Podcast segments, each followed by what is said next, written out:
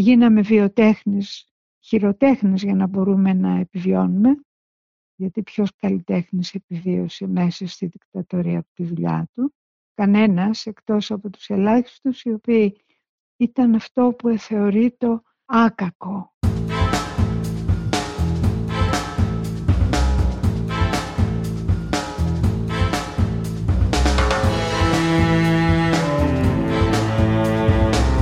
Γεια χαρά, ακούτε ένα επεισόδιο της σειράς «Τέχνας και αντίστασης σε σκοτεινούς καιρούς». Θα μιλήσουμε με τη Λίδα Παπακοσταντίνου και τον Τέννη Ζαχαρόπουλο για τα εικαστικά την περίοδο της δικτατορίας, αλλά και λίγο πριν και λίγο μετά. Είμαι η Κωνσταντίνα Βούλγαρη και για να μην χάνετε κανένα επεισόδιο της σειράς, ακολουθήστε μας στα Spotify, Google και Apple Podcasts. Είναι τα podcast της Lifeo.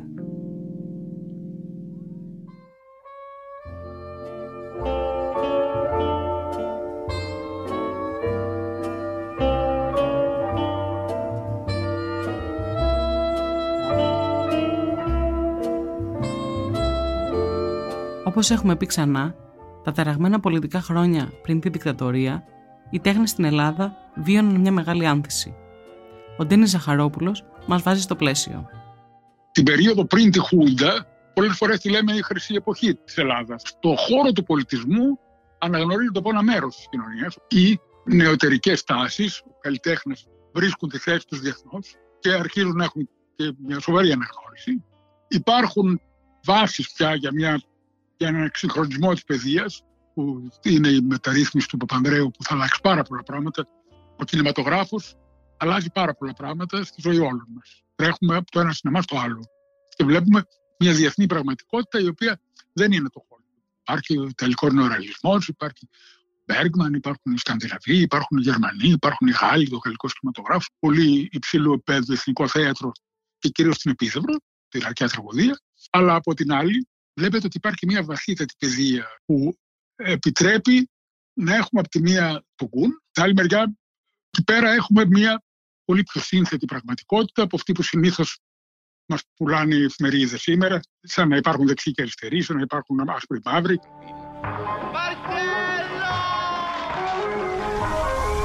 Dove ci si può nascondere bene? What's the thing you like most in life? Love, love and love.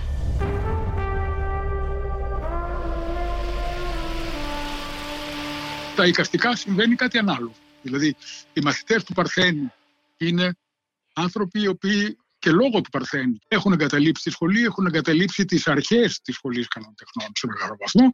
Το που ξεχωρίζει ας πούμε το Μόρελι από το Γαΐτι δεν είναι μόνο τα 10 χρόνια διαφορά που έχουν είναι η νοοτροπία. Είναι ότι ο Μόρελς εξακολουθεί να πιστεύει σε μια ιεραρχία και να θεωρεί ότι ο Γαΐτ, ας πούμε, δεν ξέρει να το σχεδιάζει ή ότι δεν ήταν καλός φοιτητής. Ενώ ο Παρθένης θεωρούσε ότι ο Γαΐτ ήταν ο καινούριο Βαγκόγκ. Δηλαδή αυτό το ό,τι θέλω κάνω που ο Παρθένης επέτρεπε με όλη την αυστηρότητα που είχε, έχει επικρατήσει. Και δεν είναι μόνο ο Παρθένης. Είναι και το γεγονός ότι ξέρουμε πια σε πολύ μεγάλο βαθμό, ήδη πριν τη Χούντα, πόσοι άνθρωποι έχουν στην ουσία αδικηθεί από τις συμβάσεις μιας απαρχαιωμένης νοοτροπίας εσωστρεφούς που τρέφει ένα εντός εισαγωγικών κατεστημένο στην Ελλάδα. Δηλαδή ο Μπουζιάννης, μεγάλη περίπτωση. Ο Σπυρόπουλος κάνει διεθνή καριέρα σε ένα περιμένο ζωγράφος και όλοι τους λένε τι είναι αυτά.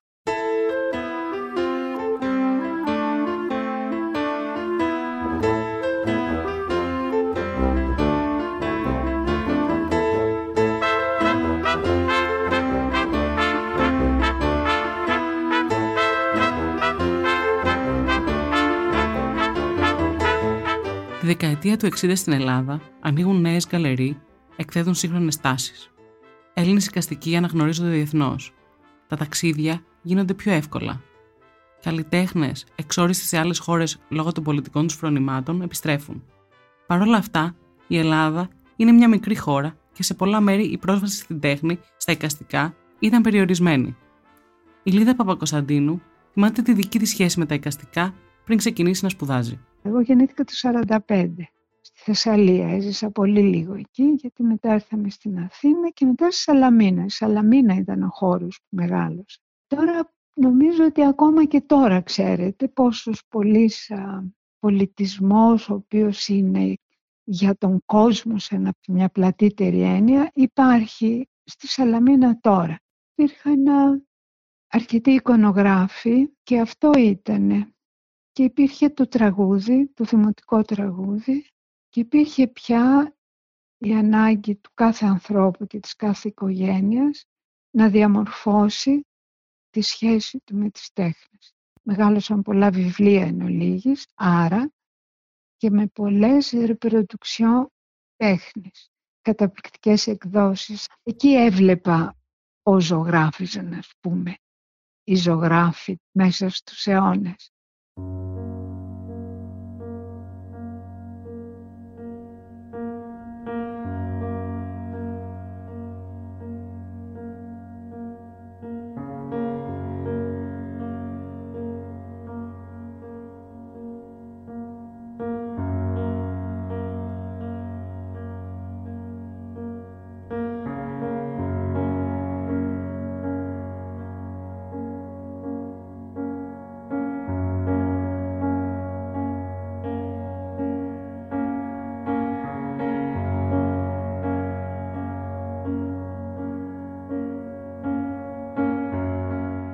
Μας μιλάει για τη συμμετοχή της στο Μαραθώνιο για την Ειρήνη και το παγκόσμιο κίνημα εκείνης της περίοδου.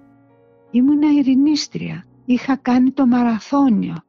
Είχα περπατήσει μαραθώνα Αθήνα σε αυτή τη φοβερή πορεία και ήμουνα περήφανη γι' αυτό. Γιατί όταν πήγα στην Αγγλία και εκ των πραγμάτων έψαξα να βρω, γιατί ήξερα ότι ήμουνα μέρος ενός τεράστιου κινήματος παγκόσμιου θέλαμε και θέλουμε την ειρήνη, είμαστε εναντίον του πολέμου, εναντίον της βίας, όλοι ξέραν το μαραθώνα και όλοι ξέραν για αυτή την πορεία.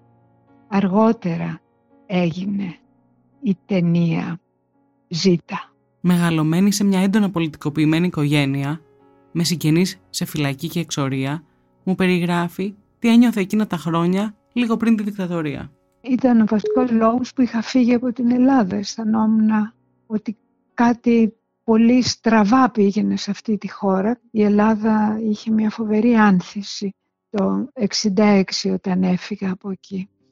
Αλλά βαθιά στην ψυχή μου είχα αυτή την αίσθηση μιας επικείμενης τραγωδίας, η οποία ήρθε πάρα πολύ γρήγορα.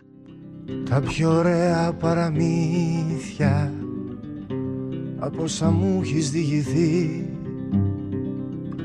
Αχ είναι εκείνα που μιλούσαν για τα παιδιά που έχουν χαθεί. Αχ είναι εκείνα που μιλούσαν για τα παιδιά που έχουν χαθεί.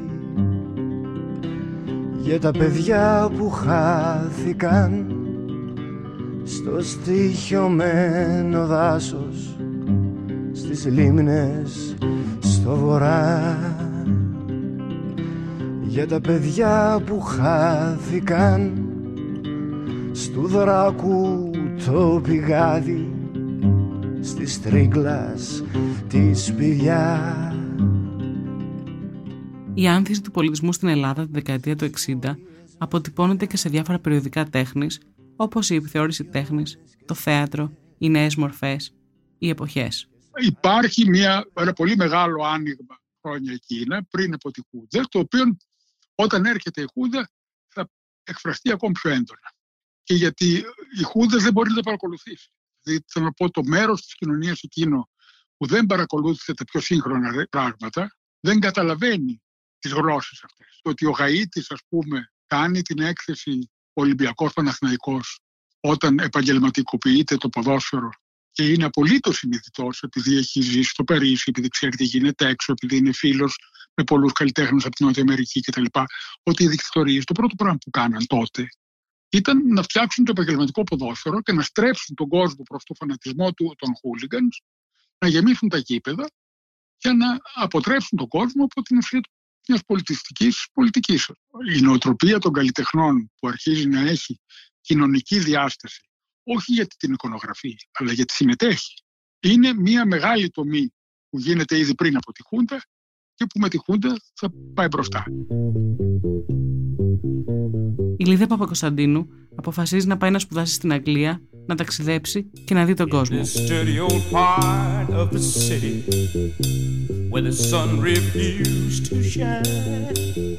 People tell me there ain't no use in trying. Girl, you're so young and pretty.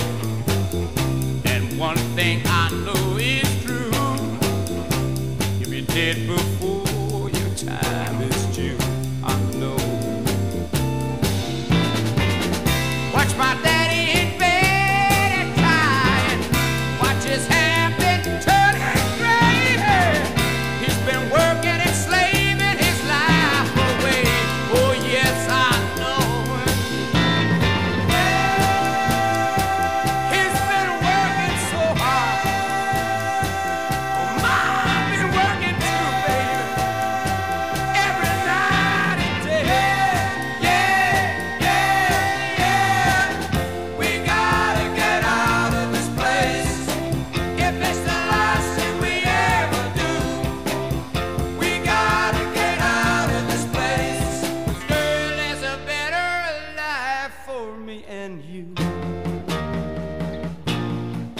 Δεν ήξερα τι σημαίνει ο μεγαλύτερος κόσμος και στην Αγγλία πήγα από επιλογή. Ένας λόγος είναι ότι δεν μίλαγα γαλλικά γιατί δεν μου άρεσε η γαλλική μουσική.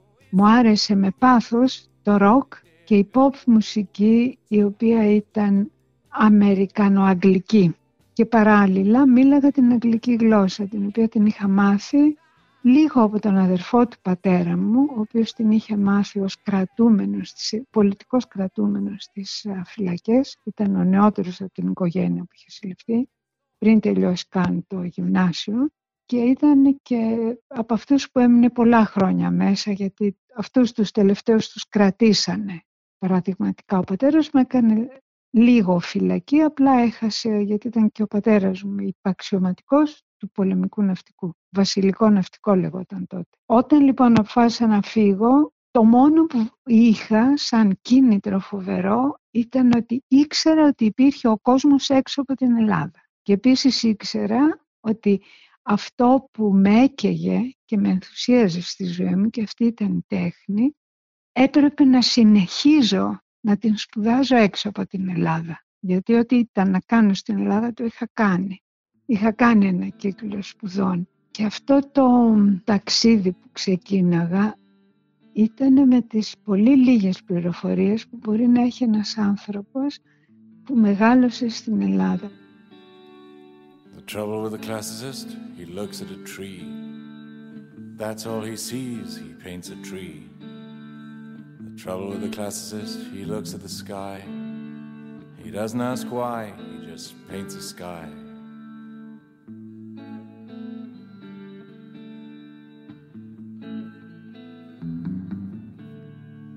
Trouble with an impressionist, he looks at a log. He doesn't know who he is standing, staring at this log. And surrealist memories are too amorphous and proud, while those downtown macho painters are just alcoholic. The trouble with impressionists.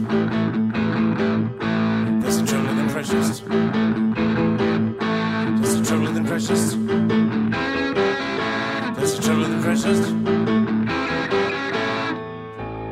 Ο Ντένις Ζαχαρόπουλος μας μιλάει για τους δύο διαφορετικούς δρόμους που συγκρούονται καθώς η ελληνική κοινωνία αλλάζει.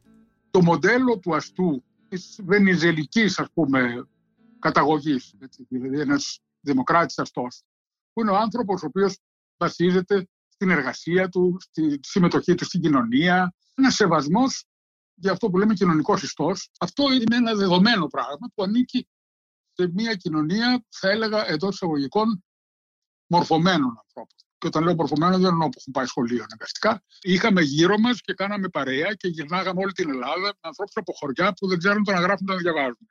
Παρ' όλα αυτά, ας πούμε, θυμάμαι τον καθηγητή μας στο σχολείο που πήγαινε και δίδασκε στο νυχτερινό. Ο γραμματιζούμενος που λέγαμε ήταν μεγάλη υπόθεση. Δεν ήταν πάω φροντιστήριο για να περάσω για να φέρω μια δουλειά. Αυτή η νοοτροπία ήταν μια νοοτροπία η οποία δεν τάχτηκε με τη Χούντα. Δεν ήταν υπέρ των εύκολων λύσεων. Εκεί πέρα μπαίνει ένα καινούριο μοντέλο που θα το έχουμε στην ελληνική κοινωνία θα έλεγα δεν τον ονάσει. Δηλαδή του ανθρώπου ο οποίος αποκτά τα πάντα και δεν ξέρουμε ούτε αν σπούδασε, ούτε αν δούλεψε, ούτε αν είναι γκάγκστερ, ούτε απλώς είναι πάνω απ' όλα. Μπορεί και οικειοποιείται τα πάντα γιατί έχει λεφτά. Ελαθίνε στη 21η Απριλίου 1967. Βασιλικό διάταγμα. Περί αναστολής των διατάξεων των άρθρων 5, 6, 8, 10, 11, 12, 14, 18, 20, 95 και 97 του συντάγματος καθ' όλον το κράτος. Ξημερώνει η 21η Απριλίου 1967. Ο Ντένις Ζαχαρόπουλος, 15 χρονών τότε, ζει στην οδό Κοδρικτόνος με την οικογένειά του και από πολύ νωρίς βλέπουν τα τάγκς στους δρόμους.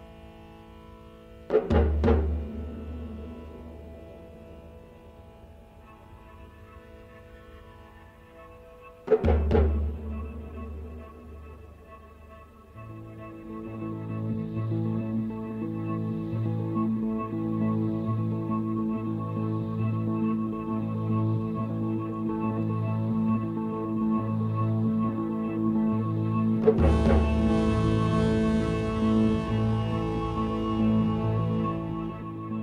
πρώτο πράγμα που θυμάμαι είναι ότι βγήκα για να πάω σχολείο να μην τρέχει τίποτα και είδα ένα στενό οικογενειακό φίλο που ήταν σημαντικό του ναυτικού, αλλά είχε προβλήματα γιατί τότε ήταν με τη, τη δίκη του Ασπίδα και τα λοιπά. Ήταν δημοκρατικός άνθρωπος και με άρπαξε και με πέταξε την πόρτα και μου λέει: Μπες μέσα και με τα χάσα. Είδα ότι τον ακολουθούσαν δύο φαντάρια. Ότι δηλαδή δεν ξέρω αν μετά καταλάβω τον είχαν συλλάβει. Η γιαγιά μου κάτι πήγε να ανοίξει το παράθυρο, πέσαν πυροβολισμοί. Και χωρίς ακόμα να ξέρουμε αν είναι το οτιδήποτε, θυμάμαι τη γιαγιά μου η οποία γύρισε και είπε: Πω, πω, πάλι κίνημα έχουμε. Τη γειτονιά μου, ας πούμε, είχαμε από δεξιού, στο διπλανή πολυκατοικία, ζούσε, ξέρω εγώ, Σημαίνον υπουργός του Καραμαλίου. Από πάνω ζούσε ο Μαγκάκης. Στο Ρετυρέ ζούσε ένας Ναύαρχο. Από την άλλη, ο θειός μου ήταν στο θέατρο του Βουνού με το Ρότα και η θιά μου στην ΕΠΟΝ, με τη μάνα μου στο ΕΑΜ και εντάξει ήταν όλα αρκετά ρευστά. Το διπλανό διαμέρισμα που ήταν μάλλον μια δημοκρατική συντηρητική οικογένεια, όλα αυτά μαζί δίνανε μια πολύ πολύπλευρη διάσταση. Το που μου κάνει εντύπωση ήταν ότι υπήρχε ένα είδος άμεσης αλληλοβοήθειας και ένα πρακτικό πνεύμα που το πρώτο πράγμα που έκανε ήταν υπάρχουν τρόφιμα που θα κάνουμε με τα παιδιά, να, χωρίς ακόμα καλά-καλά να ξέρουμε τι είναι. Αρχίσαν όλες οι γυναίκες και οι άντρες να συζητάνε. Βγήκαν όλες και λέγανε: Εγώ έχω αρκετά μακαρόνια, εγώ έχω ρύζι, εγώ έχω αυτό, έχω λεμόνια. Για μας, γιατί έχει πολλά παιδιά στην πολιτική.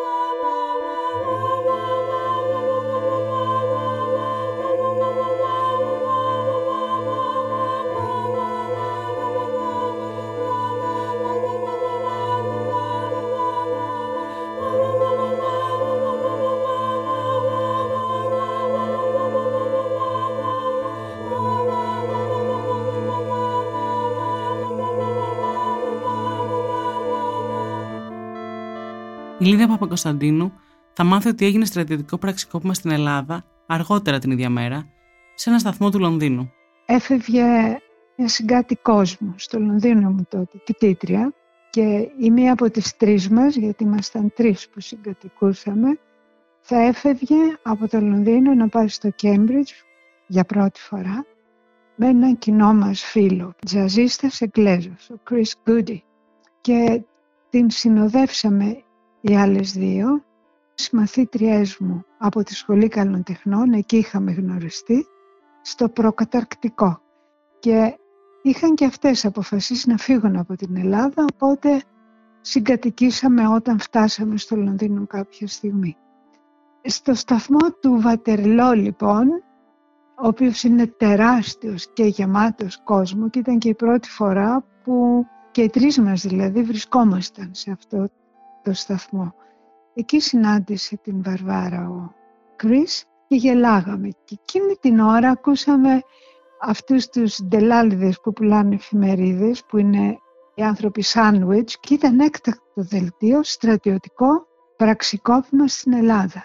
Και δεν θα ξεχάσω ποτέ γιατί εκείνη ακριβώς τη στιγμή έγινα από Ελληνίδα φοιτήτρια στο Λονδίνο, έγινα πρόσφυγας.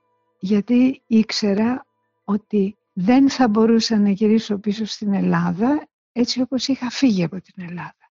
Άλλαξα με κάποιο τρόπο η ταυτότητά μου.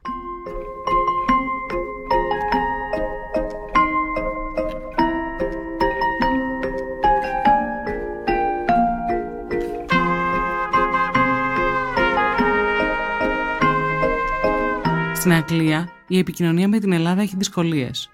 Σήμερα μας φαίνεται αδιανόητο, αλλά τότε έτσι ήταν η εποχή. Δεν είχαμε συσκευές και έτσι η επικοινωνία με τους ε, δικούς μας στην Ελλάδα έγινε μέρες αργότερα. Ο λόγος ήταν ότι η δικιά μου οικογένεια λίγο χρόνο αφού εγώ έφυγα, λίγο χρόνο δηλαδή γύρω στον 1,5-2 μήνες, μετακόμισα από την Αθήνα στις Πέτσες δεν υπήρχε τηλέφωνο στο σπίτι και τα δημόσια τηλέφωνα ήταν στο ΝΟΤΕΜ και σε ένα περίπτερο, το περίπτερο του Στέλιου.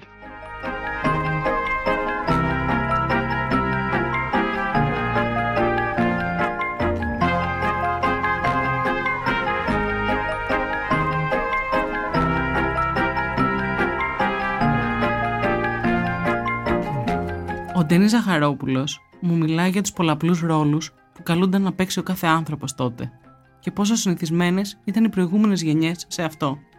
Όταν πρόκειται για θέματα που αφορούσαν την πολιτεία των εισαγωγικών, ήμασταν σε μια κατάσταση που οι άνθρωποι ήταν συνηθισμένοι, όπως είπε η γιαγιά μου, δεν τα ήξεραν. Δηλαδή, θυμάμαι, όταν άρχισα να συζητάμε κάποια μέρα πολιτικά με τη γιαγιά για τα θέματα ακριβώς της τι γίνεται με τη Χούντα, μου λέει, μου, δεν θα μάθει ποτέ κανείς τίποτα. Εγώ όλη την κατοχή την πέρασα προσπαθώντας να κρύψω από τον παππού σου ότι η μαμά σου ήταν στο ΕΓΑΜ, να κάνω να μην φαγωθούν οι δύο κόρες μου, γιατί η μία ήταν στην ΕΠΟΝ, η άλλη ήταν, ήταν σε άλλες ομάδες, να μην φαγωθούμε με τους γείτονες. Οπότε έπρεπε να κάνω τον τροχονόμο και να προσπαθώ να κάνω πλάτε στον καθένα, γιατί ο καθένας ήταν σε άλλη οργάνωση και σε άλλα τρεχάματα.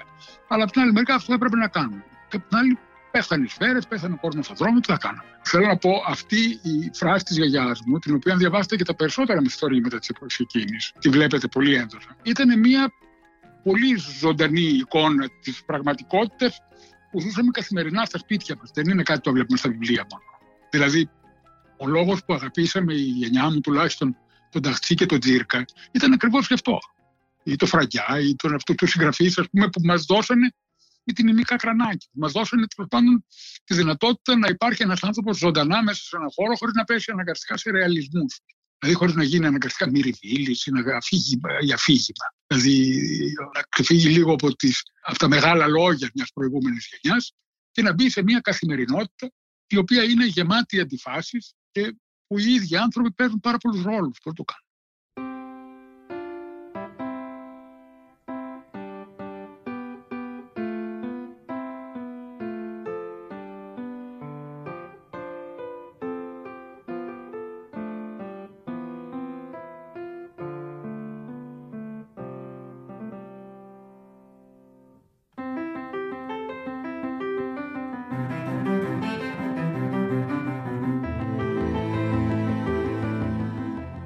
Παπακοσταντίνου θυμάται την πρώτη φορά που είδε από κοντά τα ηλιοτρόπια του Van Gogh. Πήγα στην α, Εθνική Πινακοθήκη του Λονδίνου και στην πρώτη αίθουσα μόλις έμπαινες ήταν τα ηλιοτρόπια του Van Gogh και έμεινα άναυδη. Γιατί δεν μπορούσα ποτέ να φανταστώ πώς ακριβώς είναι αυτό το θαύμα όπου το φως έρχεται από εκεί προς τα σένα ήταν ε, μια συνταρακτική ανακάλυψη. Ε, και μετά η TED Gallery κλπ. Άρα όλη μου η πορεία με έναν τρόπο πολύ συγκεκριμένο διαμορφώθηκε από το τι δεν υπήρχε στην Ελλάδα και παράλληλα τι πολύ καλό υπήρχε στην Ελλάδα. Τα παιδιά είναι σφουγγάρια, καταγράφουν όλα τα καλά πράγματα και όλα τα κακά αλλά τα καλά που σου δίνουν δύναμη δεν τα ξεχνάς ποτέ και είχα αρκετά τέτοια. Στην Ελλάδα, οι οικαστικοί ακολουθούν τους συγγραφείς στη δίχρονη σιωπή τους, ενώ γίνονται ελάχιστες εκθέσεις. Το καθεστώς προσπαθεί να ελέγξει τις επιτροπές στις πανελλήνιες εκθέσεις, ενώ οι ίδιοι οι οικαστικοί για ένα μεγάλο διάστημα αρνούνται να συμμετάσχουν και να εκθέσουν τα έργα τους. Πολλοί δεν είναι σύμφωνοι με αυτό. Ναι, μεν σέβονται την πρώτη χρονιά δεν γίνονται πολλά πράγματα, αλλά από την άλλη θυμάμαι πόσο έντονα ζητάνε όλοι ότι τη Γερμανία, ας πούμε, όλοι περιμέναν ότι μόλις πέσει ο Χίτλερ θα ανοίξουν τα ατελιέ και θα βρούμε αριστουργήματα, ανοίξαν τα ατελιέ και ήταν άδεια. Οπότε η εποχή έφερε και την ισοπαίδωση και την σιωπή. Ρωτάω τη Λίδα Παπακοσταντίνου αν έπαιρνε μέρος στις κινήσεις αλληλεγγύης στην Ελλάδα. Έπαιρνα μέρος σε όλες τις διαδηλώσεις. Πολλές από αυτές πρέπει να σας πω ότι ήταν καταρχάς οργανωμένες από το Κυπριακό Κομμουνιστικό Κόμμα. Φυσικά ήταν εκεί και όλοι οι Ρουφιάνοι, οι οποίοι παίρνουν φωτογραφίες. Τώρα που τους είχα βρει τους Κύπριους, τους είχα βρει γιατί στο Λονδίνο εγώ εργαζόμουν για να σπουδάσω και εργαζόμουν σε ένα κυπριακό τυπογραφείο.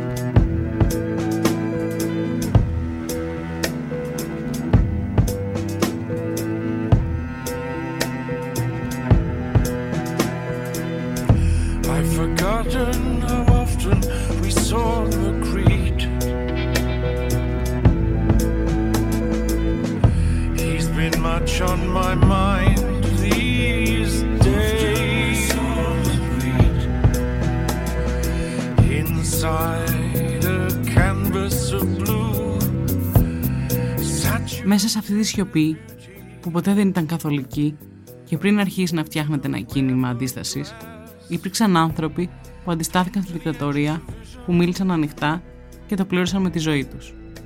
Μια τέτοια συγκλονιστική ιστορία μοιράζεται μαζί μας ο Ντένις Ζαχαρόπουλος. Υπήρχε η εταιρεία Ελλήνων Λογοτεχνών και όταν έφτασε η Χούντα ήταν πρόεδρος ο Λέων Κουκούλας. Ο Λέων Κουκούλα ήταν από τις πολύ σημαντικές προσωπικότητες στον τόπο μας. Προσωπικά του χρωστάω ατελείωτα πράγματα. Σαν παιδί, σπουδαίος διευθυντή θεάτρου, μεταφραστής, συλλέκτης ο ίδιος. Έπρεπε να αντιμετωπίσει αυτό που αντιμετωπίσαν όλοι. Ο Πατακός είχε πάρει σβάρνα όλους τους θεσμούς και πήγαινε και έβγαζε λόγους για την Εθνοσωτήρια Επανάσταση.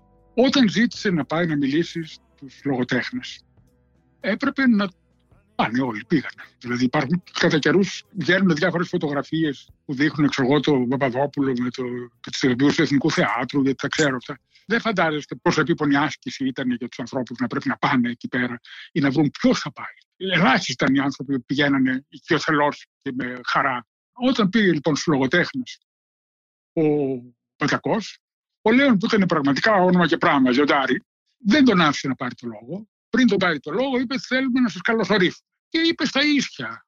Σε μια χώρα που υπάρχει λογοκρισία, σε μια χώρα που ο λόγος δεν είναι ελεύθερος, σε μια χώρα που δεν υπάρχει ελευθερία, σε μια χώρα που μπορεί να υπάρξει λογοτεχνία, ανεβάζοντα τον τόνο όλο και περισσότερο και ελύσει το πρόβλημα με το δεδομένο ότι πριν τελειώσει την ομιλία του έπαθε καρδιακή προσβολή ο Κούλα, τον πήγαν στο νοσοκομείο και πέθανε επί τόπου.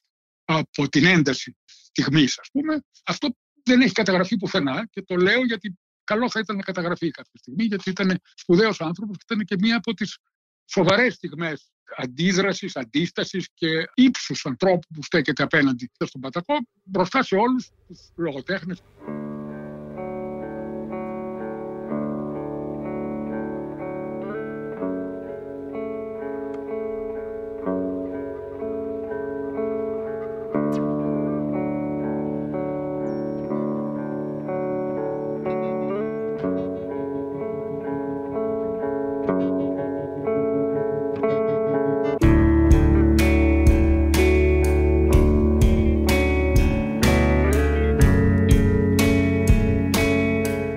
λογοτέχνε. Κωνσταντίνου μας εξηγεί πώς αισθανόταν εκείνη την περίοδο. Δεν ήθελα να πάω κάπου και να ζήσω σαν Ελληνίδα όπως ζούσα σπίτι μου. Όχι. Ήθελα να πάω κάπου που ήταν αλλού. Και αυτό το αλλού ήταν το καινούριο στοιχείο μέσα στο οποίο ήθελα να ζήσω. Και να ζήσω διαμορφώνοντας πια και καταλαβαίνοντας τον εαυτό μου μέσα σε αυτό το άλλο που είναι ένας πολιτισμός που έχει αναπτυχθεί με έναν τρόπο που εμπεριέχει την Ελλάδα αλλά την εμπεριέχει με έναν τρόπο που είναι άλλος από τον δικό μου. Ήθελα να είμαι με τους ανθρώπους που γνώρισα και γνώρισα εξαιρετικούς ανθρώπους όλοι από τις τέχνες.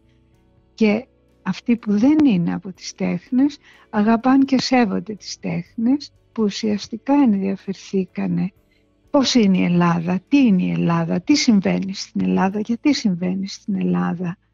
Και δεν ήταν από αυτούς που με ρωτάγαν «Α, είσαι από την Ελλάδα, τι γλώσσα μιλάτε» γιατί υπάρχει και αυτή η μερίδα ανθρώπων. Ή η άλλη καταπληκτική ερώτηση που με τέθη Έχουμε κότες στην Ελλάδα, κοτόπουλα.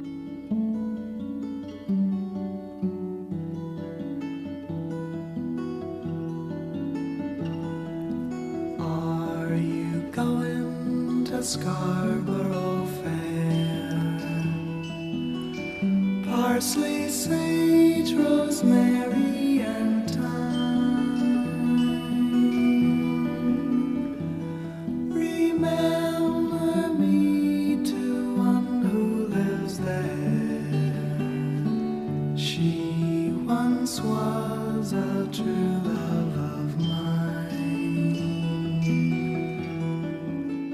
Η δικτατορία κάνει γιορτές και πανηγυρίζει την Εθνοσωτήριο Επανάσταση.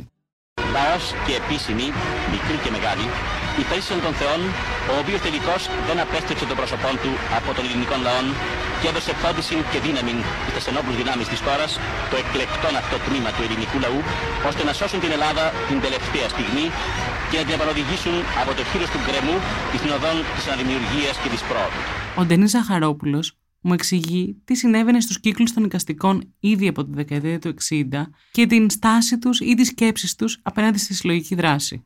Υπάρχει ένα είδος, ένα προφίλ ρέμπελου στους οικαστικούς που δεν είναι ο αντιστασιακός, ο οργανωμένος και που χοντρικά ο οργανωμένος αντιστασιακός είναι λιγάκι και πρόβλημα για τους οικαστικούς που ξέρουν τι έχει τραβήξει η Ρώσικη πρωτοπορία. Οπότε αυτός ο, η τάση των ανθρώπων να, να κάνουν όλα μόνοι τους, ας πούμε να, να είναι αυτόνομη. Είναι κάτι πολύ έντονο στο χώρο των δικαστικών, κάτι που επίσης δεν καταγράφεται επαρκώς τα ελληνικά πράγματα, γιατί μένει έξω από τις επίσημες ιστοριογραφίες τότε, έτσι. Η αφηρημένη τέχνη πριν τη Χούντα θα παίξει ένα σημαντικό ρόλο, ακριβώς παίρνοντας μαζί της ένα μεγάλο μέρος ανθρώπων οι οποίοι είναι υπέρ μιας ελεύθερης έκφρασης δεν έχει καμία σχέση με, με αριστερές νοοτροπίες. Δεν είναι οργανωμένη μέσα από μια κοινωνική οργάνωση. Υποκειμενική κατά κάποιο τρόπο. Έτσι. Σίγουρα ο κόσμος δεν πιστεύει και πάρα πολύ σε μια τέχνη που εικονογραφεί τα πράγματα. Η εμπειρία του σοσιαλιστικού ρεαλισμού από τη Σοβιετική Ένωση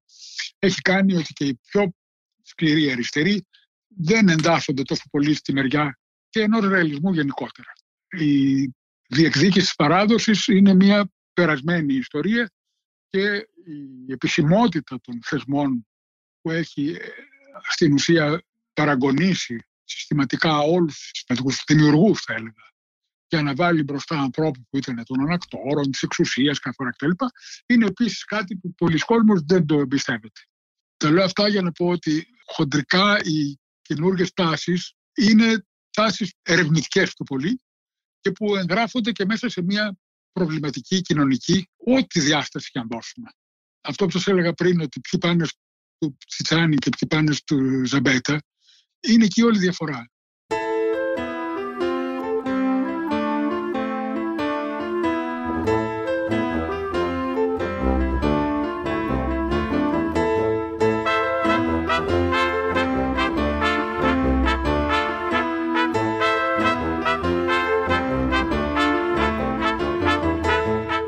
Λίδα Παπακοσταντίνου αποφασίζει μαζί με τον τότε σύζυγό της να επιστρέψουν στην Ελλάδα και να ζήσουν στις Πέτσες. Γύρισα γιατί είχαν αλλάξει πάρα πολλά πράγματα μέσα σε αυτά τα χρόνια. Είχα παντρευτεί και είχαμε έρθει εδώ με τον σύζυγό μου, ο οποίος είναι Εγγλέζος και ήταν καθηγητής μου στο κολέγιο που έκανα. Εγώ έκανα προκαταρκτικό μιας εξ αρχής γιατί έτσι επέλεξα. Λοιπόν, ο David Hughes, που ήταν το όνομα του συζύγου μου, Έχοντας έρθει στην Ελλάδα καλοκαίρι, κατευθείαν στις Πέτσες βέβαια, γιατί πια δεν οι γονείς μου είχαν μετακομίσει εδώ, αγάπησε πολύ τη χώρα και το πώς ήταν και μετά από δύο-τρία χρόνια συζήτηση και επειδή η δικτατορία δεν τέλειωνε εδώ και ούτε ξέραμε αν θα τελειώσει. Δεν ήταν γνωστό ότι θα ήταν μια επταετία. Είχε ξεκινήσει και είχε δερωθεί για να μείνει εδώ για τα καλά. Οπότε είπαμε ότι πάμε πίσω και να δούμε πώς θα ζήσουμε σε αυτή την άλλη Ελλάδα με τις φοβερές απαγορεύσεις γιατί ήταν μια χώρα που απαγορευόντουσαν όλα τα καλά πράγματα, όλα τα θετικά πράγματα.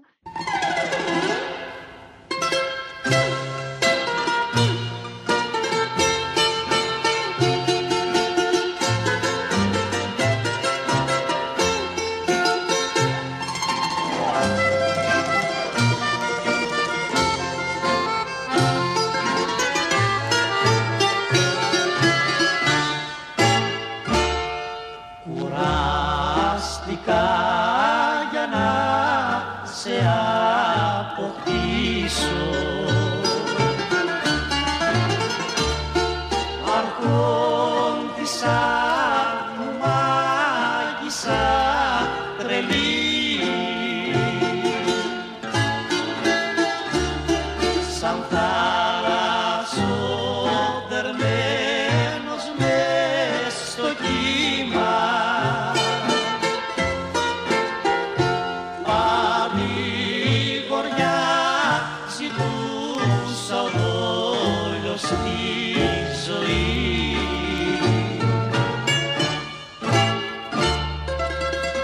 Ντενή Ζαχαρόπουλος περιγράφει τον κόσμο του Τσιτσάνη και τον κόσμο του Ζαμπέτα. Ακόμα και από τη γενιά του 30, στο Τσιτσάνι όσοι πάνε, πάνε γιατί ο Τσιτσάνι είναι αντισυμβατικός. Όταν ο Ζαμπέτας γίνεται το μαγαζί που βλέπεις κανείς κάθε βράδυ, τη Δέσποινα Παπαδοπούλου, τη μένει στο Μαυρόπουλο, με τον Ιάρχο και τον Ωνάση να κάθονται στα τραπέζια γύρω-γύρω και να δασπάνε. Το ρεμπέτικο έχει γίνει λαϊκό, το λαϊκό έχει γίνει τα μπουζούκια και πάμε στα μπουζούκια, είναι, πάμε να διασκεδάσουμε. Δεν υπάρχει κανένας πόνος. Υπάρχει μια πονιά που κυβερνά. Και επιμένω, όσο σπουδαίος και να υπήρξε ο Ζαμπέτα, δεν είναι το θέμα. Δεν νομίζω ότι είναι προσωπικό θέμα του Ζαμπέτα, είναι θέμα μιας κοινωνίας, τι αναγνωρίζει και τι δεν αναγνωρίζει κάποια στιγμή. Το ότι οι περισσότεροι άνθρωποι αρχίζουν να τρέχουμε του Τσιτσάνι και όχι του Ζαμπέτα. Πάμε και σε εβδομάδες σύγχρονης μουσικής. Ακούμε Γιάννη Χρήστο, ακούμε Αντωνίου, ακούμε Λογοθέτη, Στοκχάουδη, που σημαίνει ότι είναι πολύ σημαντικό αυτό το πράγμα. Δηλαδή, αυτή η τομή βλέπετε τους καστικού πρώτου-πρώτου. Στην πρώτη γραμμή οι καστικοί σε αυτά όλα. Και εκεί πέρα θα παιχτούν πολλά πράγματα ακριβώς σε αυτόν τον κύκλο, τον ερευνητικό καθαρά. Κύκλο που οι άνθρωποι ψάχνονται.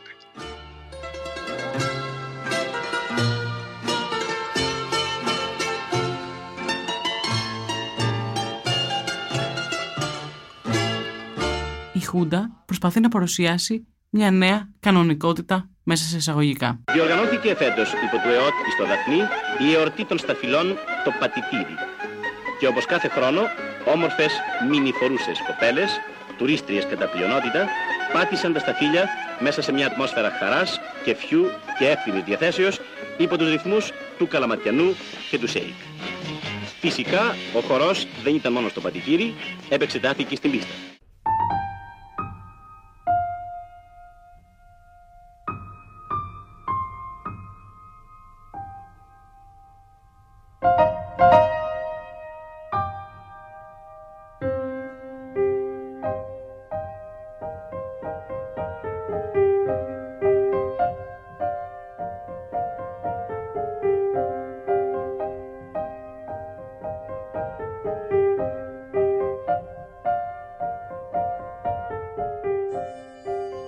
Η Λίδα Παπακοσαντίνου και ο σύντροφός της προσπαθούν να φτιάξουν μια νέα ζωή μέσα στη δικτατορία. Γίναμε βιοτέχνες, χειροτέχνες για να μπορούμε να επιβιώνουμε, γιατί ποιος καλλιτέχνης επιβίωσε μέσα στη δικτατορία από τη δουλειά του; Κανένας εκτός από τους ελάχιστους οι οποίοι ήταν αυτό που θεωρεί το άκακο. Πολλές φορές μέσα στη δικτατορία η Λίδα Παπακοσταντίνου και η οικογένειά της έπρεπε να εμφανιστούν στην ασφάλεια.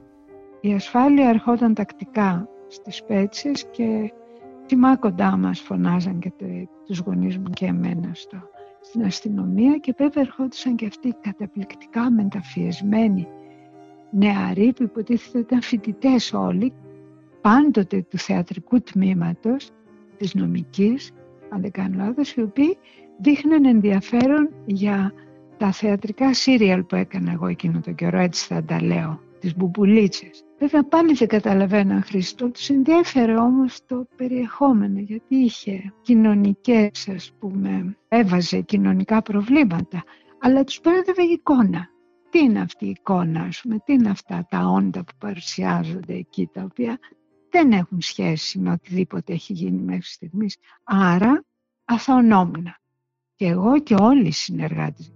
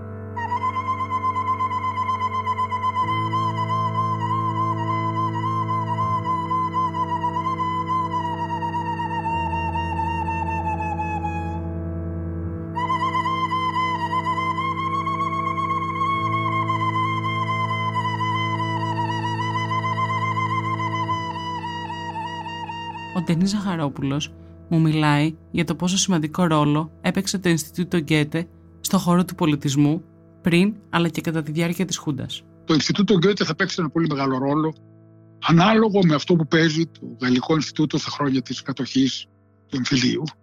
Δηλαδή, όπως το Γαλλικό Ινστιτούτο έκανε το Ματαρόα, έτσι με το Γαχάνες Βάισερ, ξαφνικά το Γκέτε θα παίξει ένα τεράστιο ρόλο. Δεν είναι καθόλου ο ρόλος της γερμανικής κυβέρνησης. Υπάρχει και μια πολύ ωραία ομιλία του Χάγκεν Φλάισερ στην Βουλή των Ελλήνων κάποια στιγμή που λέει πόσο διαφορετική ήταν η πολιτική του Γκέτε στα χρόνια της Χούντας με αυτή της γερμανικής κυβέρνησης που υποστήριζε οικονομικά τη Χούντα όπως κάνανε και οι Γάλλοι, όπως κάνανε και οι πάντες αλλά από την άλλη μερικά ο πνευματικός κόσμος της Γερμανίας στάθηκε απολύτως στο πλευρό των δημοκρατικών ανθρώπων στην Ελλάδα. Τον ρωτάω για την ομιλία που έδωσε ο Γκίντερ Γκράς στην Ελλάδα τον Μάρτιο του 1972. Ο Γκίντερ Γκράς δεν ήρθε μόνο. Βάισερ τον έφερε. Έτσι. Φυλάγαμε το γιο του.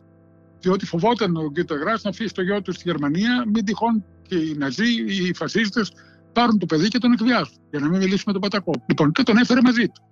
Ξέροντας ότι αν συνέβαινε κάτι στο γιο του, θα συνέβαινε εδώ πέρα και θα ήταν αποτέλεσμα του φασισμού και όχι ένα ατύχημα. Επειδή αυτά τα πράγματα τα ζήσαμε από πολύ κοντά, μπορώ να σα βεβαιώσω ότι ο ρόλος του Ιωάννη Βάισερ ήταν τεράστιος. Μου μεταφέρει το κλίμα των συναντήσεων των καλλιτεχνών στα αθηναϊκά καφενεία. Οι καλλιτέχνες είναι οι πρώτοι οι οποίοι, πιο πολύ και από τους συγγραφείς, βρίσκονται στα καφενεία. Και η αλήθεια είναι ότι στα καφενεία οι πρώτοι από τους υπόλοιπους που βρίσκουμε είναι οι ποιητές. Είναι στα καφενεία μαζί μας.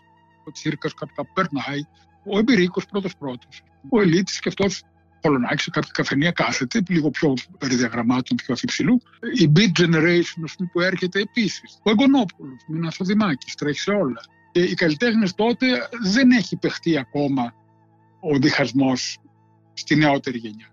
Ο Φασιανός με τον Ακριθάκη και με τον Τζαρούχη και με τον Γαΐτη κτλ. Είναι όλη μια παρέα. Μετά το 70 θα αρχίσει σιγά σιγά να γίνεται πιο ξεκάθαρη η ρήξη. Η Λίδα Παπακοσταντίνου μου μιλάει για τη σχέση της με την Αθήνα και την Ακρόπολη. Στην Ακρόπολη ανεβοκατέβαινα άπειρες φορές και δουλεύαμε και γύρω-γύρω, ας πούμε, σαν άσκηση ζωγραφική σχεδιαστική με τις. Αλλιώς όμως, άλλη είναι η σχέση δικιά μου με την Ακρόπολη και την πλάκα από κάτω και την νεοκλασική Αθήνα και την αστική Αθήνα και τη λαϊκή Αθήνα και την Αθήνα των μέσων από ότι είναι του κλασικιστή μη Έλληνα που έρχεται θαμπομένος και πηγαίνει κατευθείαν. Δηλαδή βλέπει τον Παρθενώνα από μακριά μπαίνει σε αυτή τη θαυμάσια διάσταση του θαύματος. Και όταν πηγαίνει κοντά καταλαβαίνει ότι είναι όντως θαύμα. Ο άλλος που έρχεται τυχαία, όπως μου έτυχε στη ζωή μου, σε μια μεγάλη με παραγωγή αμερικάνικη, επί δικτατορίας. Ο παραγωγός που ανέβαινε τη Συγκρού μέσα στο αυτοκίνητο και βλέπει αριστερά τον Παρθενώνα, γυρνάει στην κυρία που είναι η από ελληνικής μεριάς παραγωγός, συμπαραγωγός και της λέει δικό μας είναι αυτό, is this ours. Εννοώντας αν είναι δικό τους σαν σκηνικό για αυτό που θα κάνουν. Αυτή είναι μια ηθοποιός διαφορά, πώς αντιλαμβανόμαστε αυτό που λέμε ταυτότητα.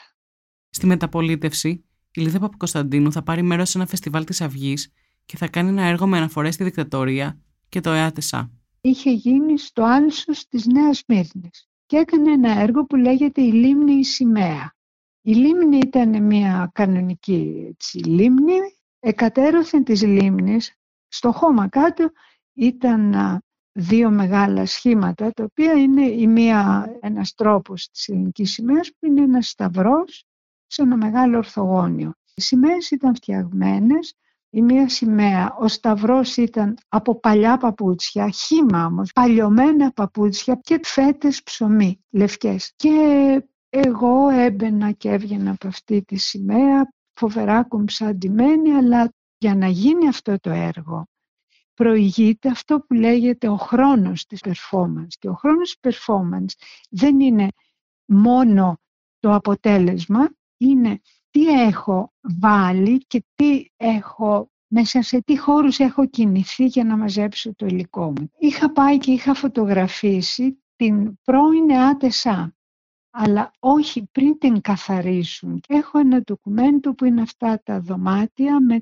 τα διάφορα σκουπίδια, στρώματα, σπασμένα πράγματα, οι τουαλέτες πως ήσανται, γιατί έμενε και κόσμος κατά διαστήματα από τότε που έπαψε να λειτουργεί σαν ε, χώρος βασανιστήριων. Αυτά φωτογράφησα εγώ κρυφά ένα βράδυ και μετά από πάνω, εκεί που είναι τα οικήματα της εκκλησίας, βρήκα παπούτσια πεταμένα, όγκους, δηλαδή βουνά από παπούτσια μέσα σε δωμάτια και κατάλαβα ότι είναι αυτά, ξέρετε, αυτά που μαζεύει η Εκκλησία για να τα στείλει στους παθόντες. Εγώ χρησιμοποίησα αυτά τα συγκεκριμένα παπούτσια. Τώρα το λέω μετά από τόσα χρόνια.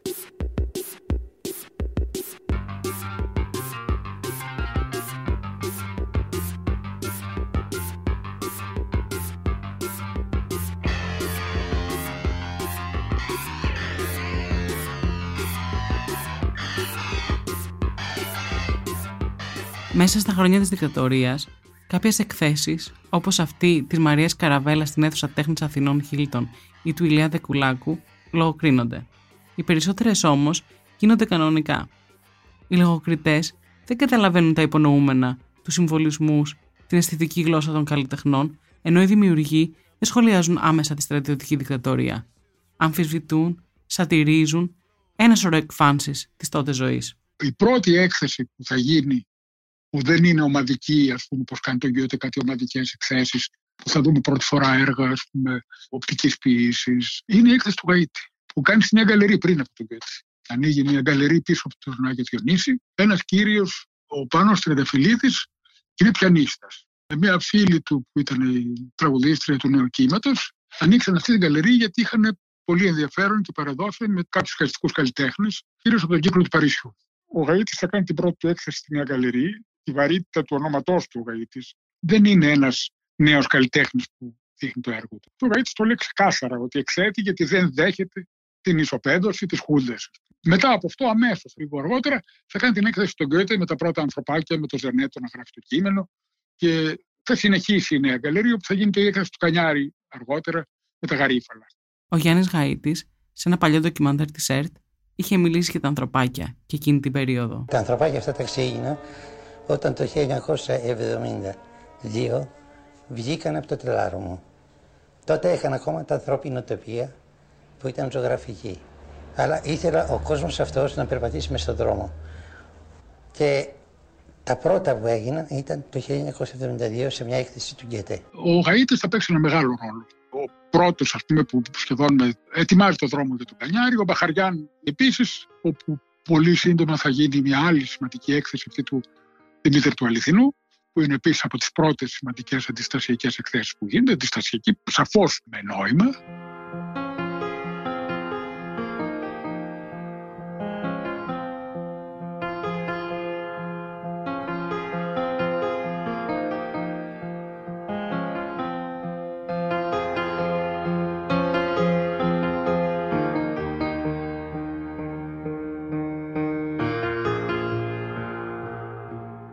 Πρόσωπο και ένας χώρος που θα παίξει σημαντικό ρόλο στην ανάπτυξη αλλά και στη ζήμωση των οικαστικών στα χρόνια της δικτατορίας είναι ο Ασαντούρ Μπαχαριάν και η Γκαλερή Ώρα. Ο Μπαχαριάν, α μην ξεχνάμε, ένα που πέρασε της ζωή της φυλακή και στι εξορίε, που έμαθε να ζωγραφίζει στη φυλακή και που σε τελευταία ανάλυση, επιχούντας, ανοίγει αυτή την γκαλερί που θα κάνει πάρα πολλές εκθέσεις και εκδηλώσεις. Βγάζει αυτό το εξαιρετικό χρονικό που γράφουν ιδιαίτερω προοδευτικοί άνθρωποι κάθε χρόνο τι συμβαίνει.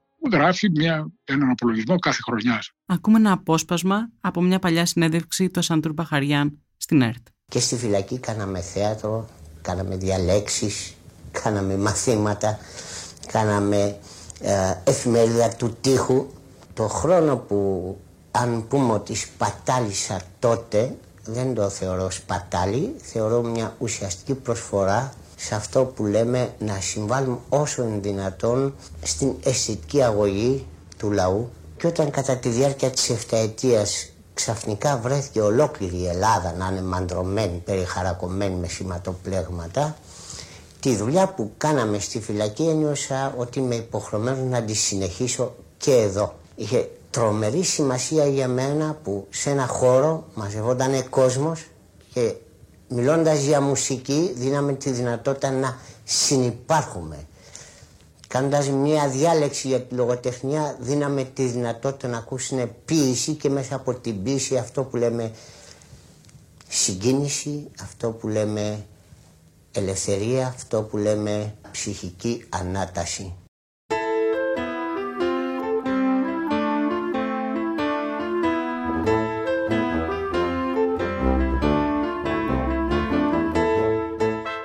Όπως έχουμε αναφέρει και στα προηγούμενα επεισόδια, τα τελευταία χρόνια της δικτατορίας, το φοιτητικό κίνημα φουντώνει, οι άνθρωποι αρχίζουν να αντιδρούν πιο μαζικά.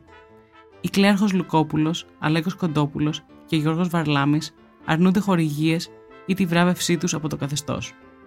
Ο Νίκος Αχίνης έχει αρνηθεί ήδη από το 1970 να πάρει μέρος στην Πιενάλε της Βενετίας.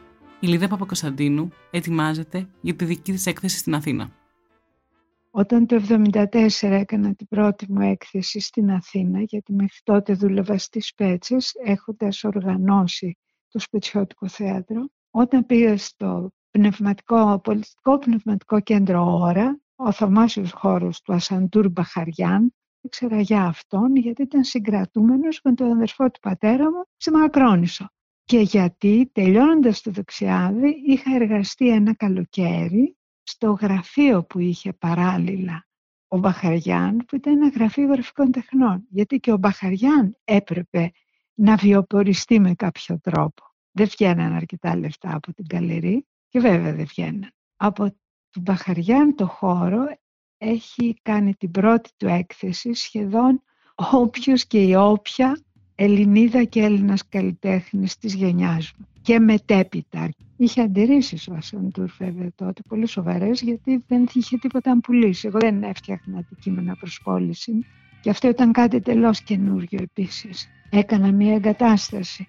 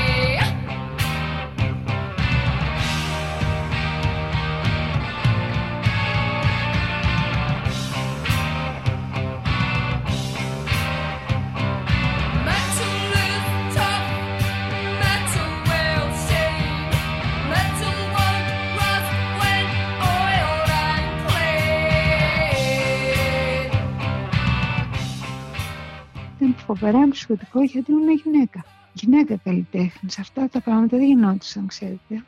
Τότε μόλις ξεκίναγε και ξεκίναγε μέσα σε πολύ δύσκολες συνθήκες γιατί ο όρος ας πούμε φεμινισμός που για μένα ήταν φτερός στο καπέλο μου έτσι λίγα φεμινίστρια, Λίδα Παπακοσταντίνου φεμινίστρια και ήταν και μεγάλο το όνομά μου, Λίδα Παπακοσταντίνου Hughes, είχε και το Hughes έπρεπε οπωσδήποτε να δηλώσω ολόκληρο αυτό που ήμουνα αυτός ο ορισμός δεν ήταν αποδεκτός καταρχάς από το κόμμα ο λαός είχε να ασχοληθεί με πολύ σοβαρότερα θέματα από αυτό που στα αγγλικά λεγόταν και διεθνώς λεγόταν feminist issues. Το περιεχόμενο και η αφορμή αυτού του κινήματος δεν ήταν ακόμα επίσημο προϊόν στην Ελλάδα. Αρκετοί οικαστικοί αρχίζουν να κάνουν έργα με θέματα τη δικτατορία, την αστυνομική βία, τις διαδηλώσεις, με προσεγγίσεις πιο ρεαλιστικές. Ο Ντένις Ζαχαρόπουλος μας περιγράφει αυτή την ομάδα των νέων των δικαστικών. Πριν τη Χούντα υπάρχει η επιθεώρηση τέχνη που θα την απαγορεύσει η Χούντα, μια γενιά νεότερων καλλιτεχνών θα δώσει μάχη ακριβώς κατά του σοσιαλιστικού ρεαλισμού και θα προσπαθήσει να περάσει έναν προοδευτικό μοντερνισμό.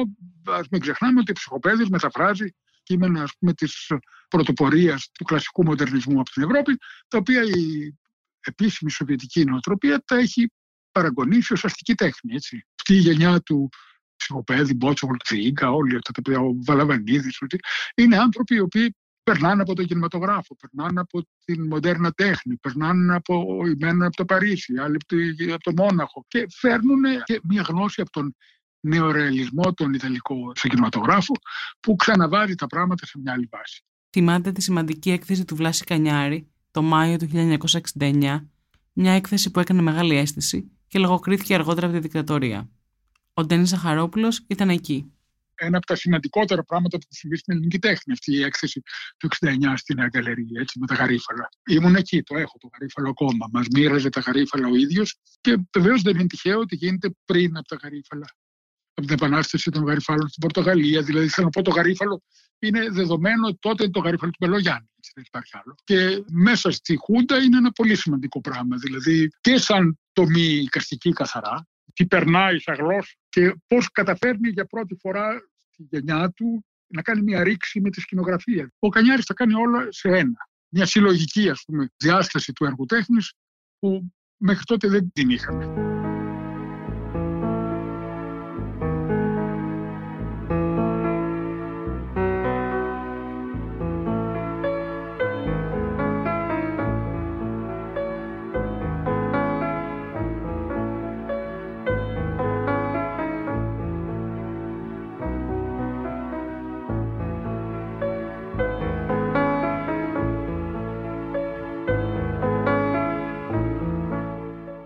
Η Λίδα Παπακοσταντίνου αναφέρεται στις γυναίκες οικαστικούς με τις οποίες επικοινωνούσε εκείνο το διάστημα. Ερχόταν βέβαια η Άσπαστα Συνοπούλου, την οποία είχα γνωρίσει από τη Σχολή Καλοτεχνών. Η Γαζετοπούλου ερχόταν, η οποία ήταν μεγαλύτερη σε ηλικία και κινιόταν σε ένα πολύ διαφορετικό κύκλο, όμως ήταν από τους ανθρώπους που φτιάξαν γέφυρες ανάμεσα Σπέτσες Αθήνα, γιατί πρέπει επίσης να σας πω ότι ποτέ δεν αισθάνθηκα ότι η απόσταση δικιά μου από τον κόσμο καθοριζόταν από το που έμενα και που ήταν το εργαστήριό μου, δέποτε. Ενώ φτιάχνεις τις πέτσες, τις μπουπουλίτσες. Σε μια αφίσα έλεγε «Ελάτε να δείτε τη γέννηση της Μπουπουλίτσας. Ξέρουμε ότι ζω σε αυτό το νησί που λέγεται Σπέτσες και η βασική ηρωίδα εδώ είναι η Μπουπουλίνα. Όλοι αυτοί που παίρναν μέρος ήταν πολύγλωσσοι αλλά δεν μιλάγανε ελληνικά με εξαίρεση εμένα. Η εικόνα που βλέπανε ήταν μια εικόνα που δεν ήταν συνηθισμένη. Γιατί ήταν μια εικόνα φτιαγμένη από καλλιτέχνες από διάφορους χώρους. Οι μπουμπουλίτσες λοιπόν φτιαχτήκανε επειδή αρκετοί άνθρωποι που θέλαν καταρχάς ζούσαν σε αυτό το νησί, δεν ήταν περαστικοί. Κάποιοι ήταν Αμερικανοί, Γάλλοι, Ιταλοί, Γερμανοί, Τσεχοσλοβάκοι, ήταν άνθρωποι από παντού. Γιατί ήταν τα χρόνια της μεγάλης κίνησης. Ήταν το τέλος της εποχής που ξεκίνησε το 68 και όλοι αυτοί οι άνθρωποι σιγά σιγά αρχίζαν ή να επιστρέφουν στις πατρίδες τους ή να αποφασίσουν σε ποιες χώρες θα ζήσουν. Αλλά ήταν αυτή η γενιά. Πολλοί από αυτούς βρεθήκαν στο νησί και όλοι είχαμε μια κοινή αντίληψη ότι αφού ζούμε εδώ, κοιτάμε πολύ προσεκτικά το εδώ και τι, ποια είναι τα θέματα που έχει και τι μπορούμε να κάνουμε για και να ασχοληθούμε με τα θέματα που αναγνωρίζουμε σαν κοινωνικά θέματα, αλλά και να δώσουμε χαρά.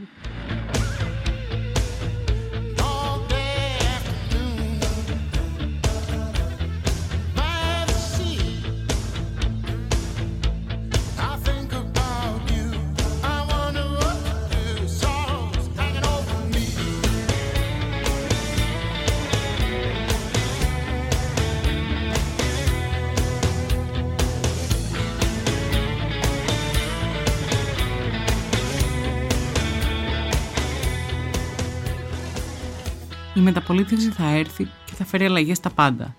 Ενώ μερικά χρόνια αργότερα θα ψηφιστούν και νόμοι που θα ακολουθούν κοινωνικά τη νέα εποχή της Τρίτης Ελληνικής Δημοκρατίας, όπως την λέμε. Δίνεται η δυνατότητα να παίρνει διαζύγιο.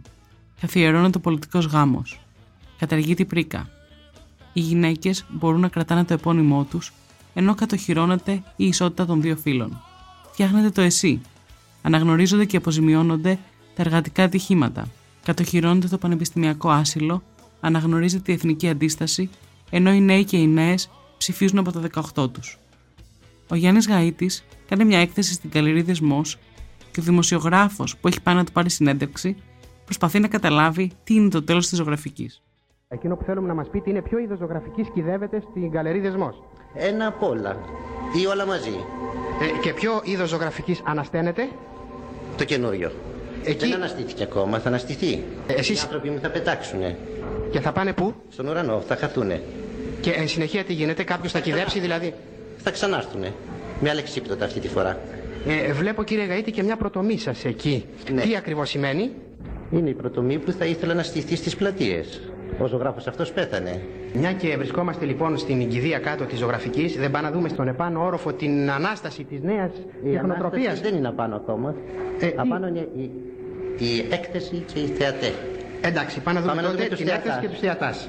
Λοιπόν κύριε Γαΐτη, τώρα βρισκόμαστε στο χώρο που υποτίθεται ότι ανασταίνεται η καινούργια ζωγραφική. Όχι, όχι, όχι. Δεν είναι εδώ η ανάσταση της καινούργια ζωγραφικής. Εδώ είναι η ζωγραφική που οι άνθρωποι μου βγήκαν από τα τελάρα και μπήκαν μέσα στο χώρο. Περπατάνε μέσα στο δρόμο. Μετά από αυτό το σουρεαλιστικό διάλογο, ο δημοσιογράφος προσπαθεί να καταλάβει αν πολλούνται τα έργα. Οι θεατές μπορούν να αγοράσουν τα έργα σας; Αγοράζονται. Δηλαδή, αγοράζουν οι ίδιοι τα ανθρωπάκια αυτά. Τα ανθρωπάκια αγοράζουν τα άλλα ανθρωπάκια. Ε, η ζωγραφική αυτή την οποία κάνετε νομίζετε ότι μπορεί να μπει σε σπίτια; Και βέβαια. Είναι φτιαγμένη ειδικά για τα σπίτια. Η Λιδία Παπακοσταντίνου μας περιγράφει πώς το αγοραστικό ενδιαφέρον για την τέχνη αλλάζει το τοπίο. Άρχισαν οι καλερί να φτιάχνουν ένα πελατολόγιο που είναι ο μεσαίος άνθρωπος νέα ζευγάρια φτιάχνουν το σπίτι τους και θέλουν και ένα έργο στον τοίχο. Αυτά έγινε τη δεκαετία του 80.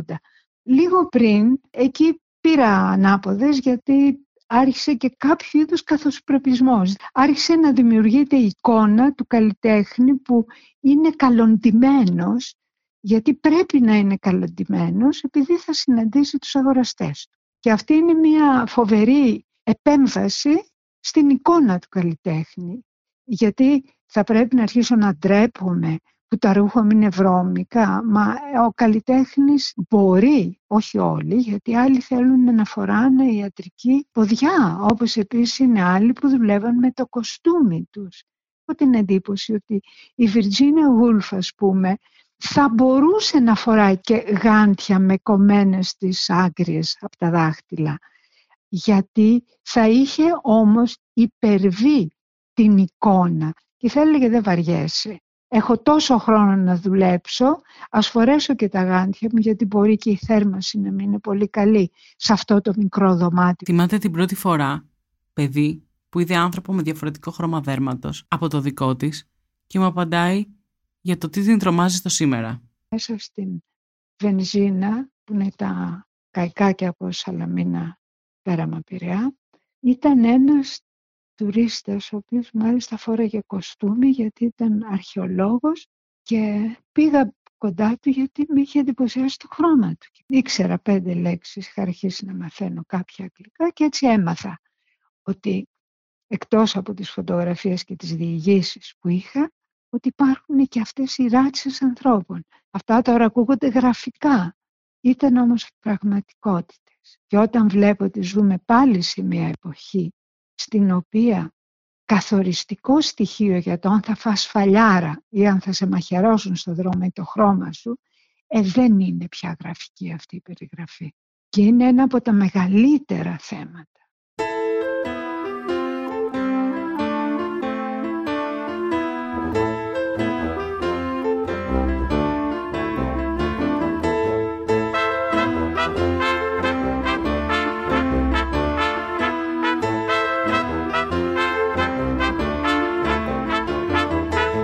Ντένι Ζαχαρόπουλος πιστεύει ότι η συζήτηση που άνοιξε τότε, αυτοί οι δύο κόσμοι που λέμε ακόμα υπάρχουν και ακόμα είναι σε σύγκρουση μεταξύ τους. Όλα είναι ανοιχτά. Οι τομές που γίνανε επιχούντες, όπως και τα προβλήματα που ζήσαν επιχούντες, είναι ένας κύκλος που δεν είναι ο κύκλος της μεταπολίτευσης, που είναι ένας πολιτιστικός κύκλος που έχει πολιτικό μόνο, που δείχνει μια τεράστια αλλαγή στην ελληνική κοινωνία, που στον χώρο του πολιτισμού εκφράζεται πολύ δραματικά και πολύ έντονα, με σημαντικότητες προσωπικότητες. Καλλιτέχνη σαν τον Κουνέλη, ας πούμε, νομίζω ότι θα περιμένουμε 50 χρόνια για να ξαναβρούμε άλλο ένα κουνέλι τα ελληνικά πράγματα. Παρόλο ότι έχουμε ατελείωτα ταλέντα και νεότερους καλλιτέχνες, δεν είναι η Χούντα που τα κάνει. Η Χούντα είναι ένα κακό σπυρί. Οι αρρώστιες και η εξυγίανση της κατάστασης παίζεται σε άλλα επίπεδα και με άλλους όρους. Το κατά πόσον το προφίλ ονάση θα σταματήσει κάποια μέρα και θα ξαναγυρίσουμε σε ένα προφίλ που πιστεύουν στα γράμματα και όχι στην τεχνολογία, όχι στο χρήμα, όχι στις τράπεζες, όχι στο μπορώ το κάνω γιατί έτσι θέλω, τα πραξικοπήματα, είναι κάτι το οποίο ακόμα είναι στο τραπέζι. Παίζεται. Αυτό παίζεται σήμερα. Αυτό παίζεται αυτή τη στιγμή στην Ελλάδα και δεν είναι τυχαίο ότι τα νεότερα παιδιά σε αυτούς τους καλλιτέχνες βρίσκουν ακόμα σήμερα τη δύναμη να κάνουν τη δουλειά τους.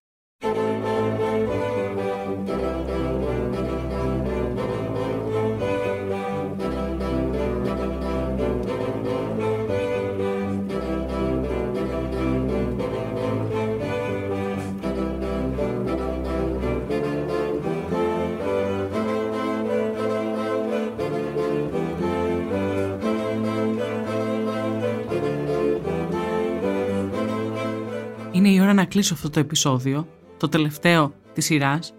Δεν είμαι καλή στα συμπεράσματα, ούτε βιάζομαι να τα βγάλω, προτιμώ τις ερωτήσεις και να δίνω χώρο στους άλλους. Διαβάζω το ημερολόγιο φυλακής του Παύλου Ζάνα, ενός συγγραφέα μεταφραστή και κριτικού κινηματογράφου που φυλακίστηκε στη δικτατορία. Είναι ένα ύμνο στην τέχνη και στο πόσο σωτήρια μπορεί να είναι στους σκοτεινούς καιρούς του εγκλισμού ενός πολιτικού κρατούμενου. Είναι Σεπτέμβρης 1971, η σύντροφός του Μίνα έχει πάει το καλοκαίρι στην Πάτμο και μαζεύει βότσαλα σκεπτόμενη αυτόν και τον Γιώργο Σεφέρη. Βότσαλα που του δίνει αργότερα στο επισκεπτήριο. Διαβάζω μερικές φράσεις από το ημερολόγιο του εκείνης τις μέρες. 29 του 1971. Ο Σεφέρης πέθανε χθες, στις 20 Σεπτεμβρίου, στις 6 το απόγευμα. Μπροστά μου τα βότσαλα της Πάτμου, μέσα από βουρκωμένα μάτια. Διάβαζα Σεφέρη κάθε βράδυ, με τη φυλακίστικη σκέψη πως αυτό θα μπορούσε να το κρατήσει στη ζωή 22 Σεπτέμβρη 1971. Η κηδεία του και εδώ περισυλλογή. Πόσες φορές με έπιασαν οι λιγμοί, δεν ξέρω. Διαβάζοντας τις περιγραφές στην εφημερίδα, τα κείμενα των φίλων, τα νύψια της Θεσσαλονίκης. Σκόντεψα στο γέροντα στην ακροποταμιά. Σαν έφτασα στο «Δεν θέλω τίποτα άλλο παρά να μιλήσω απλά, να μου δοθεί ετούτη η χάρη». Ίσως γιατί πριν στέκουν τα τρία σίγμα του Σεφέρι. Σώμα, στρώμα, σημείο. Και ύστερα θέλησα να πω «Μνημονεύστε Γιώργο Σεφέρη».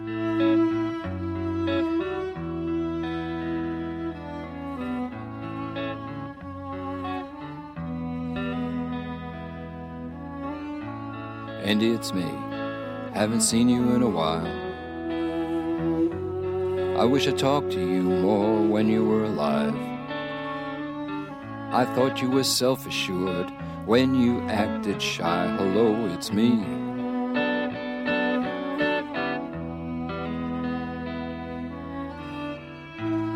I really miss you. I really miss your mind. I haven't heard ideas like that for such a long, long time. I love to watch you draw and watch you paint. But when I saw you last, I turned away. Billy name was sick and locked up in his room. You asked me for some speed, I thought it was for you. I'm sorry if I doubted your good heart. Things always seem to end before they start. Hello, it's me. There was a great gallery show. Your cow wallpaper and your floating silver pillows. I wish I paid more attention when they laughed at you. Hello, it's me.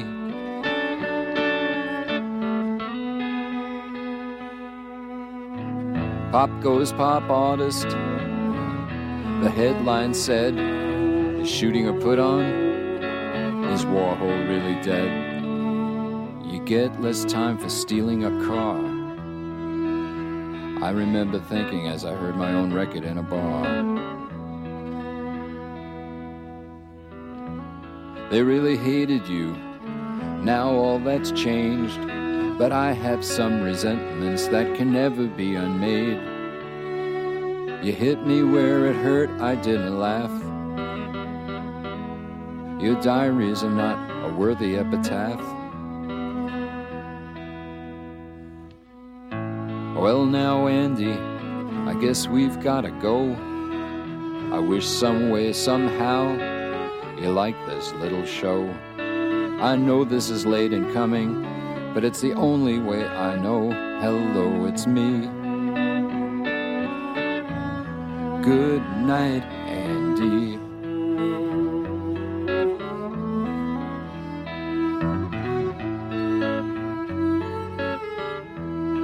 Ηχοληψία, επεξεργασία και επιμέλεια Γιώργος Ντακοβάνος και Μερόπη Κοκκίνη. Ήταν μια παραγωγή της Λάιφο. Είναι τα podcast της Λάιφο.